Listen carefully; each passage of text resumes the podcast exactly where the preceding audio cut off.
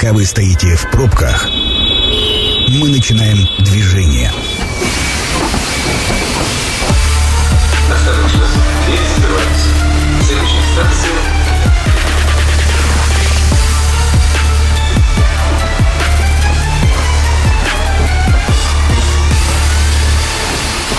Метро.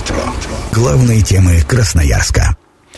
Добрый вечер. Программа «Метро». Сергей Васильев у микрофона. Э, Рядом со мной по левую руку Андрей Лопатин, юрист, руководитель группы компании «Правовая информатика». Андрей, добрый вечер. Добрый вечер. Давненько не виделись, как говорится. По правую руку Игорь Артемьев, налоговый эксперт. Игорь, добрый вечер. Добрый вечер. Э, Значит, сегодня будем говорить про законы, как изменится наша жизнь, начиная с сентября. Начнем, пожалуй, знаете, с чего?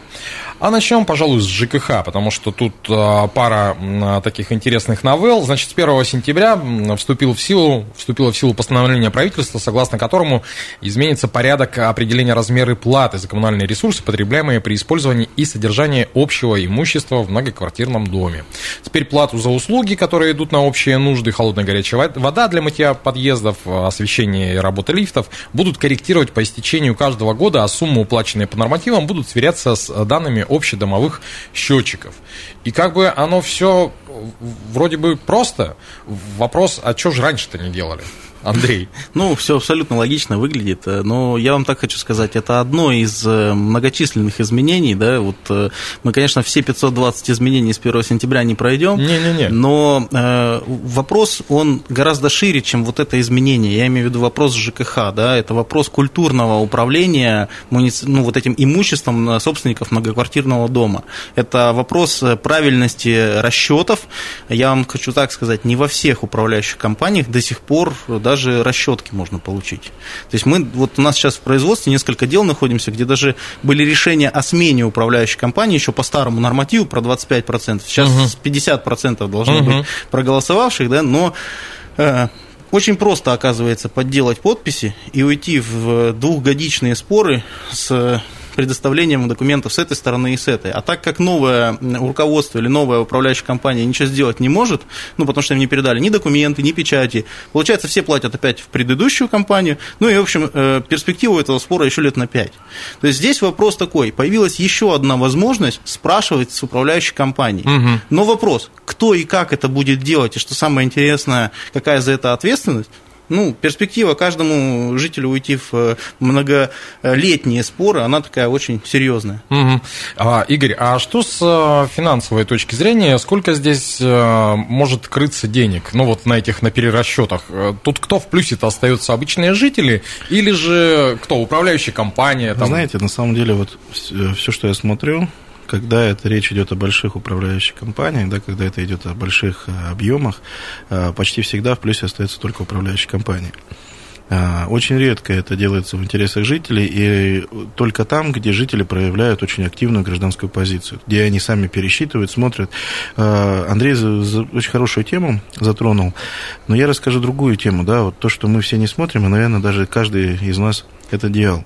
А, Вы открываете платежку, вот там небольшие вроде суммы, да, Мгм. вот эти общие там 0, 0, 0, 0, 0, и как никто не смотрит. А вот представьте, там еще есть округление, например, там, на 3 копеечки. И каждый раз 3 копеечки разные. И а, берем количество домов, берем количество чего происходит, и в итоге вы увидите, что там невероятные суммы накапливаются. Никто не замечает. Ну, подумаешь, ну кто из-за 12 там, рублей пойдет? Да? То Ну есть да. у меня есть э, коллега, который чисто принципиально рассчитывает, собирает все такие факты за год, и у него в среднем э, 300-400 рублей э, появляется вот таких денег, которые на перерасчетах, ой, ошиблись, ой, не можем.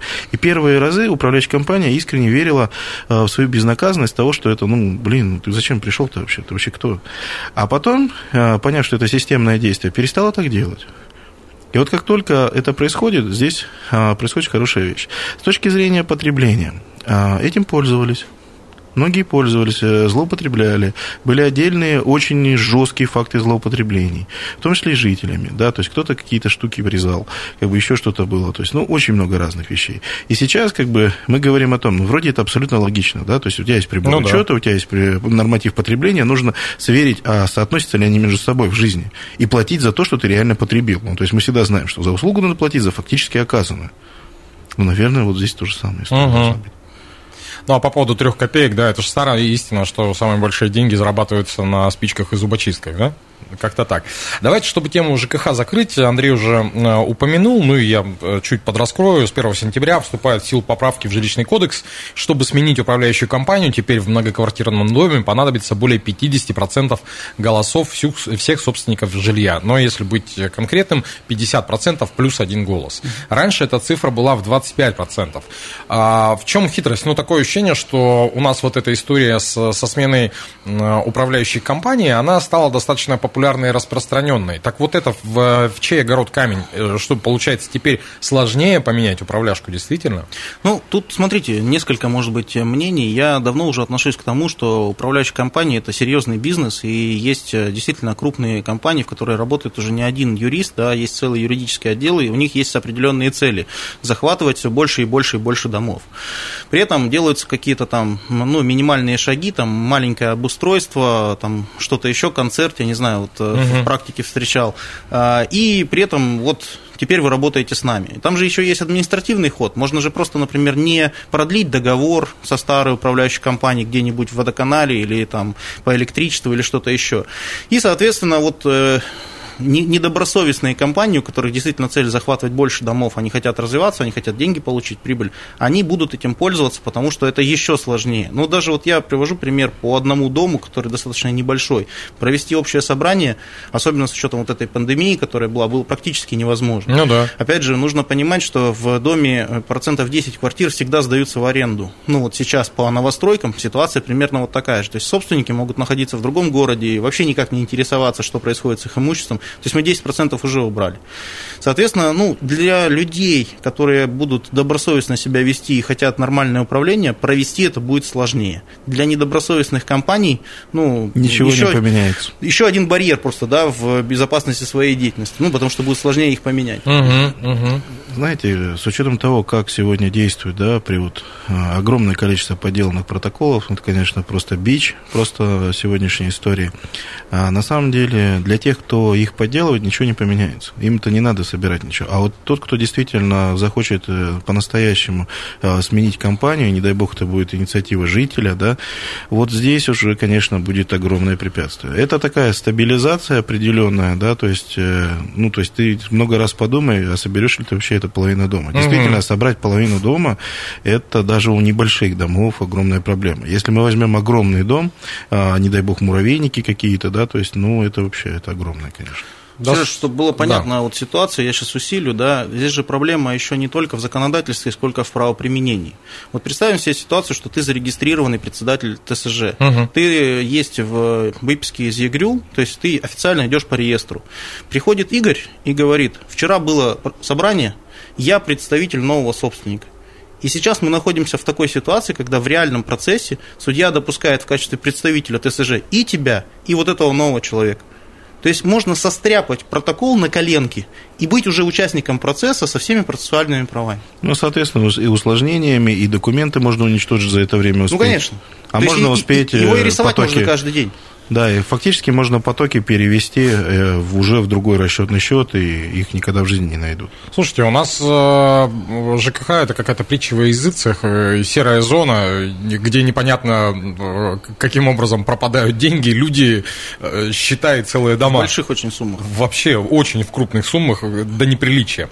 А давайте, я думаю, что до перерыва еще одну тему успеем обсудить, и тема эта связана с гаражами то, о чем мы за эфиром начали уже обсуждать. С 1 сентября вступает в силу изменения в Гражданский кодекс. Раньше собственников могли принудительно выселять из квартир домов, если они использовали жилье не по назначению. Теперь такая же история с гаражами. Если гараж используется не по назначению, сначала выносится предписание, ну, там, автомойку там сделал, да, или там э, ремонтируют не только свой автомобиль, но и чужие автомобили. По сути, это уже ремонтная мастерская.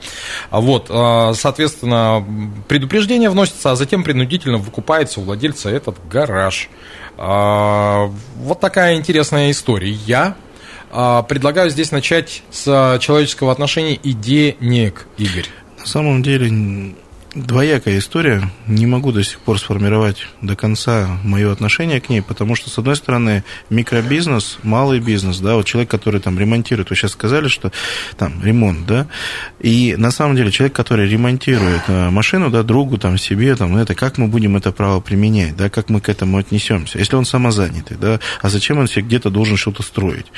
Я говорю, вот с точки зрения правоприменения у меня огромные вопросы к этому. А с точки зрения давления, тогда, когда нам надо что-то забрать, использовать эту норму, ну, вот здесь вот вопрос. Если же мы говорим о том, что э, человек, не знаю, газовые баллоны хранит, да, мы ничего сделать с этим не можем, да, это другой вопрос, это общественная опасность. Ну, там и другие моменты могут быть включаться. И говорю, я вот каждый раз мы здесь э, собираемся, и каждый раз мы изучаем э, момент, что кто-то что-то запретил. То есть не про культуру, да, то есть, а про запреты. И вот этот вот запрет каждый раз, давайте еще запретим. А вопрос, кто это будет соблюдать? Угу. По гаражам будем бегать? Кто это будет контролировать? Ну а и... сколько денег мы на это потратим? Фактически, я говорю, нормально, у любого нормального мужика в а, гараже есть дополнительные инструменты, там какой-нибудь мини-токарный станок, условно Конечно. говоря. То есть, если у тебя работает мини-токарный станок, значит, что? Получается, ты используешь гараж не по назначению. Ну, нет, это тоже же такой момент. Вы вспоминаете, что строгость российских законов нивелируется необязательностью их исполнения. Э, это действует вообще всегда на 100% случаев. Обратите внимание на следующий момент. Мне кажется, что эта норма, она, ну, по мне хочется в это верить, что она призвана э, для того, чтобы поднимать или формировать какую-то правильную культуру собственников, собственников имущества. Ведь э, ситуация же гораздо шире. Я вот все время говорю про это. Мне безумно жалко с моральной точки зрения людей, которые сгорели ну вот э, я имею в виду пожары происходят угу. или наводнения, да, происходят, но почему мы все время забываем про то, что это твоя собственность, которую ты должен страховать, это не муниципальное имущество. Ну, да. Вот, э, понимаете, да, и, и в этом смысле у нас есть там квартиры или машины, но у нас нет культуры, например, страхования. У нас есть э, культура собственности, то есть у меня есть гараж собственности, но при этом я не понимаю, что нельзя его использовать под кафе или там сдавать черным налом, да, под какую-то автомастерскую или под что-то еще. Ведь я сейчас вот смотрю, несколько вот гаражей переделано и шиномонтаж, ну, да. и ремонт мебели, во все что угодно. Я помню 2012-2013 год в Санкт-Петербурге была очень интересная практика, когда собственников квартир лишали права собственности и выкупали а, у них, если, например, у них жилое помещение на первом этаже, они его используют под офис. Угу. Два или три случая были показательных. После этого в Санкт-Петербурге начался либо перевод, либо позакрывали все на первых этажах, где были жилые помещения. У нас сейчас ситуация такая, что все застройщики в городе Красноярске, или там 90 их процентов, для того, чтобы не платить НДС, он не платится с продажи квартир, все первые этажи сдают как жилые помещения несмотря на то, что это по факту нежилые с отдельными входами и так далее. Ну Потому да. что если оно Андрей, будет называться нежилое... Ну да. смотри, ну другой вопрос. Откуда взялось, да, почему человек, который э, фактически ремонтирует, там, мебель делает, да, почему он пошел в гараж? Он же не от хорошей жизни туда пошел. Ну, то есть объективно, да. По-разному. Если мы возьмем коммерческую недвижимость, и ценник на нее неадекватно сформированный, то есть абсолютно неадекватно сформированный, то есть э, он не может этот гараж взять настоящий, да, то есть либо правила таковы на сегодняшний день, что он просто его не может узаконить в таком виде, то есть мы же исходим из того, что у человека есть, да, вот он взял там, условно, да, там 600, сколько у него там, 300, 200, да, за сколько он его купил, да, там, в городе Красноярске, и он начал что-то делать. Другой вопрос, говорю, если он туда притащил там по, по нормам, по тех каких-то условиях, да, не то, что нужно, да, то есть по охране труда, вот здесь я соглашусь, вентиляции нет, вытяжек нет, это одна история. Ведь здесь-то разговор идет э, в первую очередь, когда человек использовал действительно его, ну там абсолютно не, не для того. Это явно не для того, что человек там, там где-то что-то себе чинит там домашнее. Игорь, я с одной стороны с тобой соглашусь, а с другой стороны, почему я говорю про культуру собственников, да, ведь норма действовала по квартирам, и я не помню ни одного громкого случая, чтобы злых соседей или тех, кто устраивает помойки со своих квартир, да, uh-huh. или много разных ситуаций. Я не помню ни одного прецедента в городе Красноярске, где прекратили бы право собственности на квартиру, выплатили бы по стоимости и выселили, да. То есть, поэтому в моем понимании это такая некая пугалка, да, и по-другому работать, наверное, не будет, потому что я не помню ни одной шиномонтажки из гаража, где бы аккуратненько висела ОГРН или э, ОГРН ИП или там я самозанятый или кассовый аппарат, или что, а нужен ли вам чек, да, вот такой какой-то вопрос. Поэтому здесь все в комплексе, но вот такая норма будет, и, наверное, э, хотелось бы, чтобы эта норма следовала для все-таки культуры, а не для того, чтобы убирать неудобные гаражи под Вот. каким-либо предлогом. Вот я о том же, потому что сейчас мы видим другое в России, да, то есть мы видим один из случаев, когда а, речь шла про землю, а, что используют землю не по назначению, да, и у предпринимателя просто взяли вот так вот, а, ты используешь не по назначению, не посмотрели даже это назначение, как бы здесь не пришлось вот делать вот то же самое. Так а вот недавняя история в Красноярске, где на острове отдыха или на острове Молоково, где э, с- сносили гаражи, в которых лодки хранились, э, ровно потому, что понадобилась земля. Да? А так, если у тебя в гараже хранится лодка, а гараж, он уже под машину. Уже- Ну, здесь тоже, здесь тоже все ситуации индивидуальные. Да нет, да. это понятно. Эллинги, которые построены вплотную к воде, да, при том, что есть природоохранная зона, водоохранная зона, да, и люди, когда получали и свидетельства на них, они в том числе понимали, что это незаконно. Но, тем не менее, так было очень много лет. Ну да. Это программа «Метро». Авторитетно о Красноярске. Возвращаемся в студию. Сергей Васильев по-прежнему у микрофона. По-прежнему вместе со мной Андрей Лопатин, юрист, руководитель группы компании «Правовая информатика». Андрей, еще раз добрый вечер. Добрый вечер. Игорь Артемьев, налоговый эксперт. Игорь, еще раз добрый вечер. Добрый вечер. А говорим мы о законах, с которыми нам придется жить в ближайшей перспективе. Вот о чем хотелось бы поговорить. М, В сентябре работа с персональными данными в очередной раз будет значительно скорректирована. И это тоже не единственная новость.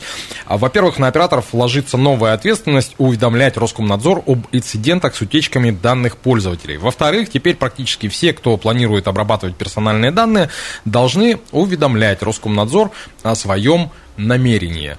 И, м, по сути, инициатива очень э, простая и понятная. Э, Тоже возникает вопрос, а что же мы раньше этим не занимались, да, а то, значит, данные мы собираем, ну, как бы переписку мы храним, а вот э, по шее никто не получает в случае, когда твои данные утекают в сеть. Но почему именно сейчас, Андрей?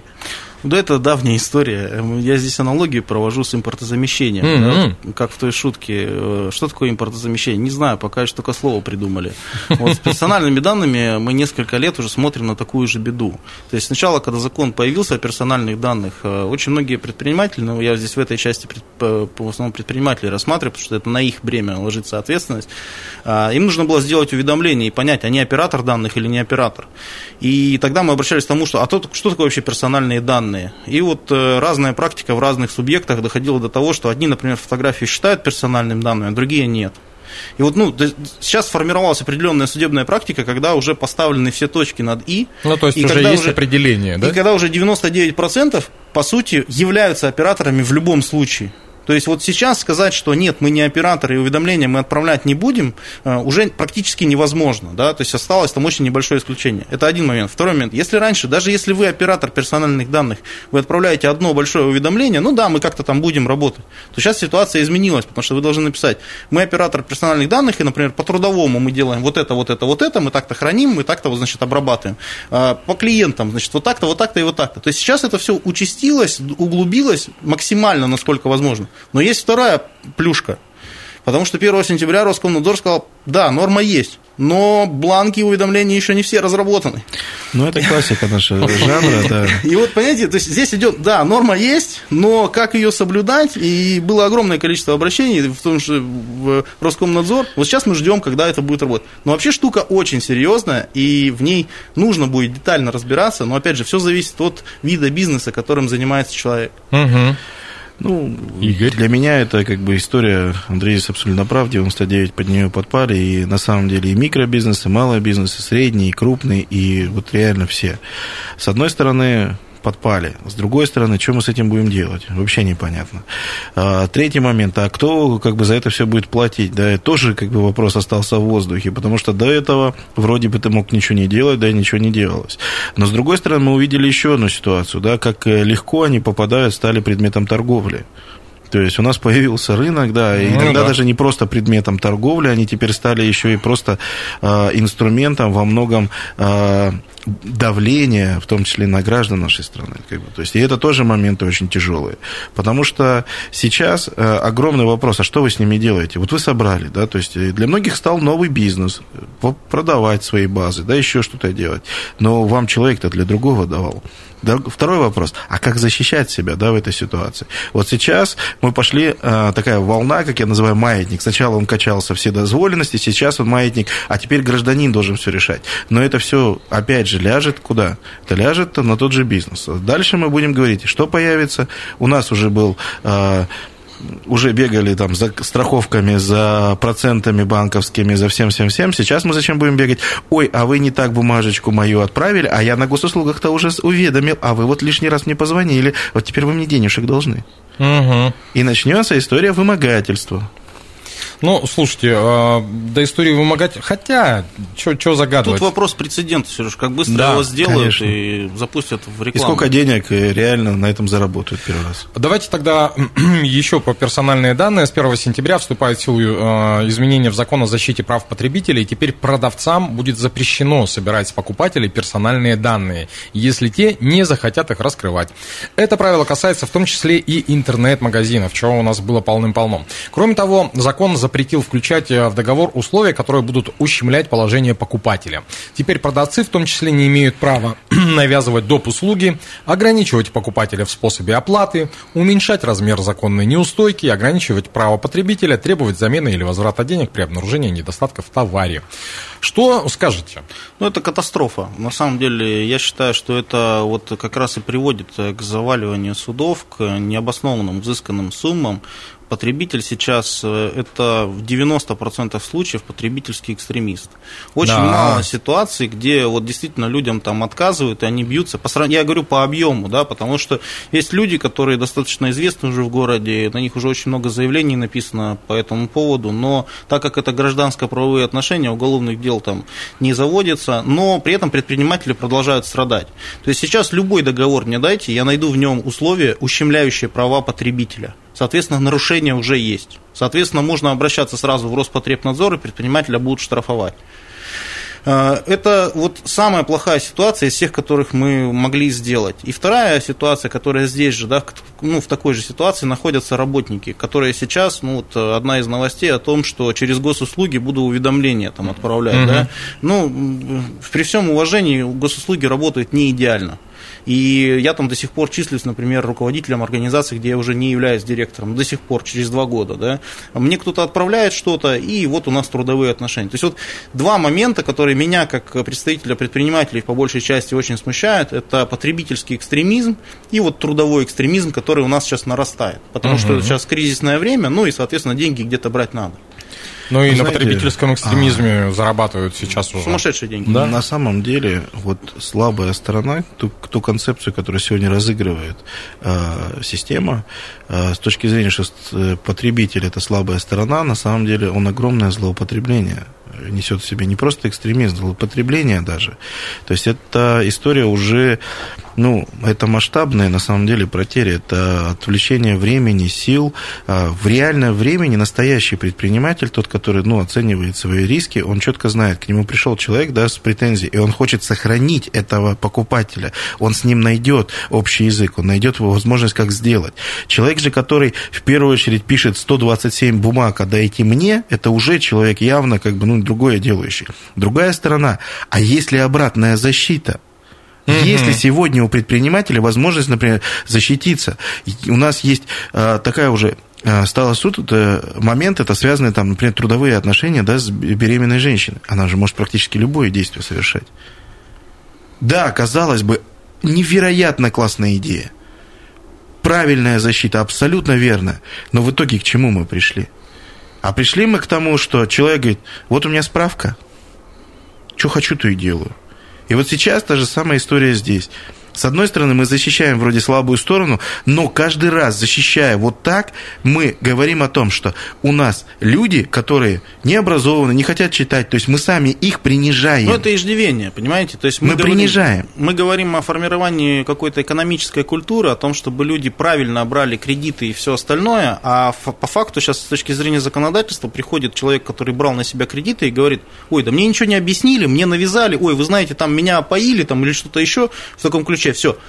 А самое классное, что мы еще потом крутим рекламу, а давайте мы этого человека обанкротим, и предприниматели вообще ничего не получат. Да, еще больше, а мы еще потом будем через СМИ э, судебные решения показывать, где мы классно выиграли, и как предприниматель, сволочь такая, заплатил моментально, еще желательно э, положим ролик в интернет где-нибудь в социальных сетях, как деньги мы вручную получаем, да, вот прям предприниматель при нас отсчитывает нам деньги. И самое главное, к этому юристу побегут, побегут. Слушайте, а меня, знаете, что пугает? а, Позволю себе небольшую а, ремарку. А, Меня пугает, что мы получим пачку молчаливых продавцов в магазине, как в свое время получили пачку учителей, которые там лишнего слова не могут сказать в свою, даже в свою защиту элементарно, потому что это же одного порядка действия, под- экстремизм, направленный против учителей, вот эта вот расхлябанность. Сфера э, услуг, да. да, потреб- потребительская вот это, когда у тебя продавец будет, потому что любое слово, которое он скажет, да, оно может истолковаться в суде а, как а, навязывание доп. услуги, по сути. Точно, абсолютно точно. Слушайте, ну это жесть какая-то, прям я даже не знаю. А, Давайте вот о чем поговорим. С 1 сентября вступает в силу федеральный закон, запрещающий договоры и сделки, в результате которых в жилом помещении возникают доли общей площадью менее 6 квадратных метров. Данный запрет не распространяется на случаи возникновения долей в силу закона, например, наследования или приватизации. Ну, как бы, опять же, вроде как все логично.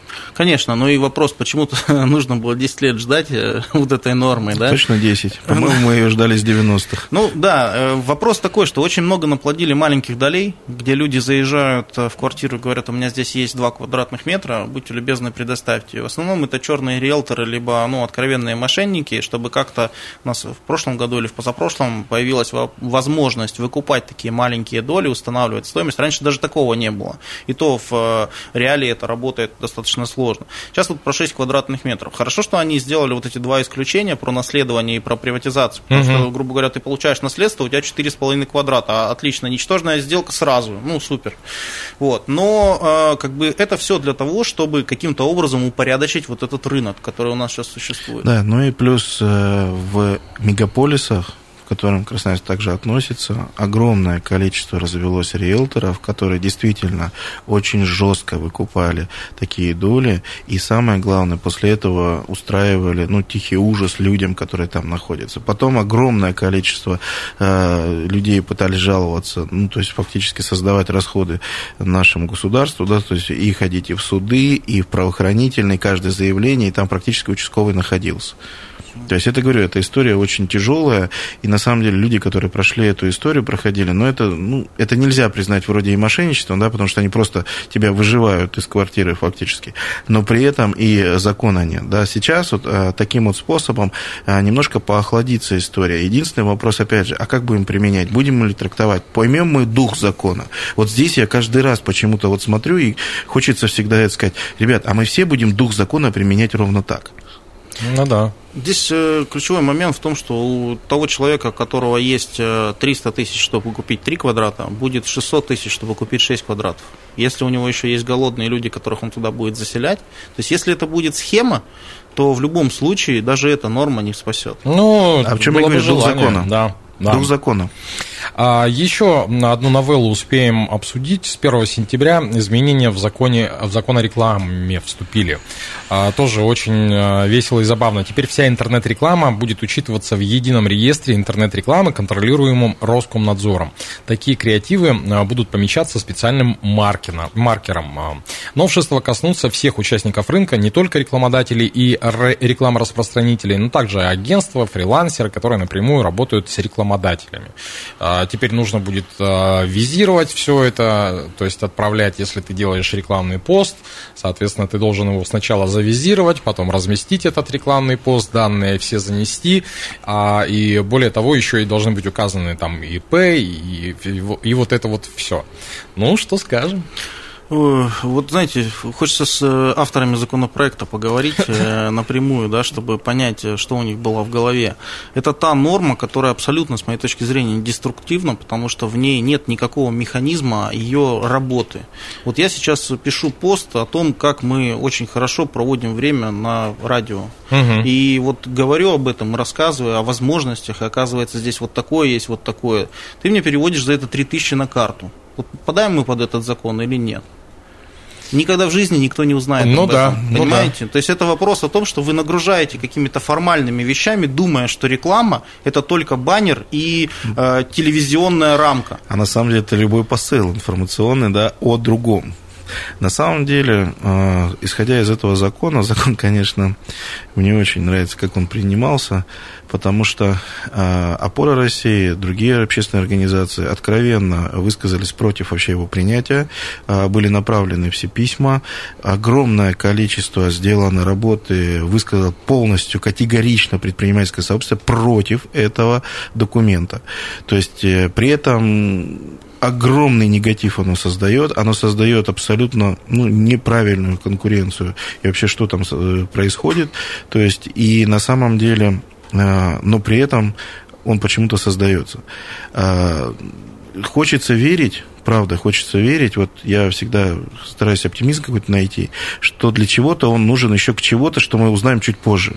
Ну вот тут было у нас уже э, в этой студии как-то, и мы такие, оп, и через полгода узнали, угу. вот, оказывается, для этого-то делали. Но хотелось бы, чтобы все-таки сообщали сразу, потому что в том виде, в котором он обсуждался, в том виде, в котором он принимался, это категорически неработающая э, норма. Ну, то есть это какая-то ужасная Очень вещь. слабая пугалка. Нет, да мысль-то тут ясна. А, попробовать э, посчитать деньги в интернете. Но э, это, ну... это главная мысль. Вопрос а, в реализации, ну, тут вы уже без меня все рассказали. Вот, Я думаю, что... что рынок э, щупается через другие вещи, о которых мы периодически Конечно. говорим. Это карточки, это переводы, это, ну, вот там, да, потому что как блогер был без образования юридического лица, ИП или даже самозанятый, так оно и есть до сих пор. Ну, собственно говоря, да. А, что ж, господа, огромное спасибо. Хотелось бы сказать спасибо Игорю Артемьеву, налоговому эксперту. Игорь, спасибо. А, Андрею Лопатину, юристу, руководителю группы компании «Правовая информатика». Андрей, спасибо. Спасибо вам. Программу провел Сергей Васильев. А, надеюсь, в следующем месяце обязательно услышим и обсудим новые законы. Программа очень скоро будет опубликована на сайте 128.fm.